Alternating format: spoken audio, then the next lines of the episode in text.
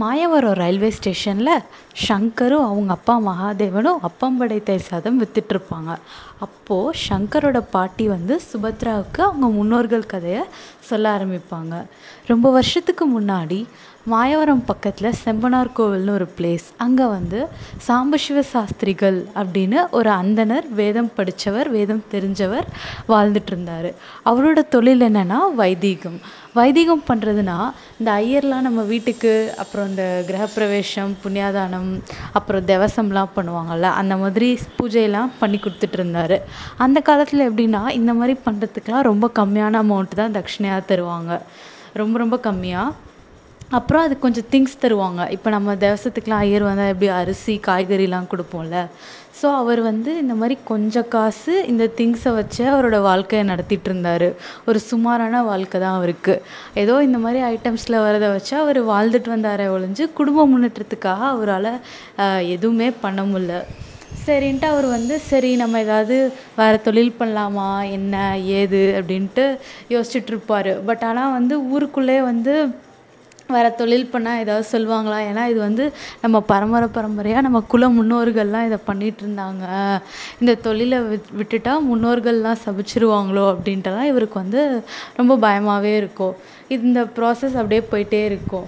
திடீர்னு ஒரு நாள் வந்து அவர் பக்கத்து வீட்டு நெய்பர் வந்து அவர்கிட்ட கேட்பாரு இந்த மாதிரி எங்கள் ரிலேட்டிவ் ஒருத்தவங்க மெட்ராஸில் இருக்காங்க. அவங்களுக்கு வந்து ஒரு ரெண்டு நாள் சில பூஜைகள்லாம் இருக்குது நீங்கள் வந்து பண்ணி கொடுக்க முடியுமா அப்படின்னு கேட்பாங்க இவரும் சரின்னு சொல்லிட்டு அவர் கூட டூ டேஸ் மெட்ராஸ் போவார். அங்கே ரெண்டு மூணு வீட்டில் பண்ணுவாங்க பூஜைலாம். அதுக்கப்புறம் அவங்களாம் இவருக்கு வந்து சில வெள்ளி காசுகள்லாம் கொடுப்பாங்க தட்சணையாக இவர் வந்து வாங்க மறுப்பார். இருந்தாலும் அவங்க கொடுப்பாங்க. சரின்ட்டு வாங்கிக்குவார். அவருக்கு வந்து மெட்ராஸ் எப்படி இருந்ததுன்னா மாயவரத்தில் பார்த்ததுக்கும் இங்கேக்கும் ரொம்ப ரொம்ப டிஃப்ரெண்ட்டாக இருந்தது. அவருக்கு வந்து மெட்ராஸ் அவ்வளோவா பிடிக்கல. சரின்ட்டு சொல்லிட்டு ஒரு ரெண்டு நாளில் இதெல்லாம் முடிச்சுட்டு சுற்றி பார்க்க கூட இல்லை.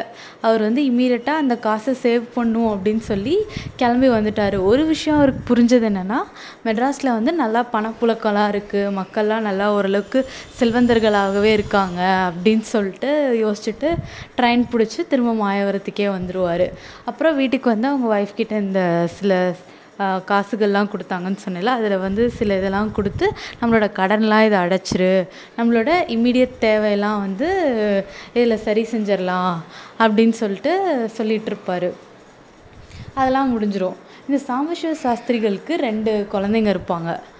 ஒரு பொண்ணை வந்து கல்யாணம் பண்ணி கொடுத்துருவாரு. இன்னொரு பையன் வந்து சின்ன பையன். அந்த கல்யாணம் பண்ணி கொடுத்தவங்க வந்து கும்பகோணத்தில் இருப்பாங்க. அந்த பொண்ணை வந்து அவரோட ஒய்ஃபோட தம்பி விஸ்வநாதன் ஒருத்தர் இருப்பார். அவருக்கே கல்யாணம் பண்ணி தந்துடுவார் அந்த பையன் சதாசிவம் இப்போ தான் ரொம்ப சின்ன குழந்தையா இருப்பான். அவனும் வந்து நல்லா வேதம்லாம் படிச்சிட்ருப்பான் அப்படியே அவங்க வாழ்க்கை போயிட்டுருக்கும் கொஞ்ச நாளுக்கு அப்புறம் தான் அவர் வந்து திரும்ப யோசிக்க ஆரம்பிப்பார். நம்ம தொழில் மாற்றலாமா இல் வேணாமா? இல்லையா? அப்படின்ட்டு. அப்போ தான் அந்த மாதத்துல தான் வந்து மகாமகம் வரும். அதனால் வந்து இவர் சரி ஓகே நம்ம மகாமகம் போயிட்டு சாமிக்கிட்டலாம் ப்ரே பண்ணிவிட்டு அதுக்கப்புறம் யோசிக்கலாம் அப்படின்னு சொல்லி விட்டுருவாரு. அப்புறம் மனைவிக்கிட்ட சொல்லி நம்ம எல்லோரும் வந்து கும்பகோணத்துக்கு போகலாம் நம்மளோட பொண்ணு வீட்டுக்கு மகாமகம் வருதுல்ல அப்படின்னு சொல்லுவார். அப்புறம் இவங்க எல்லோரும் கிளம்பி ட்ரெயின் பிடிச்சி கும்பகோணம் போவாங்க.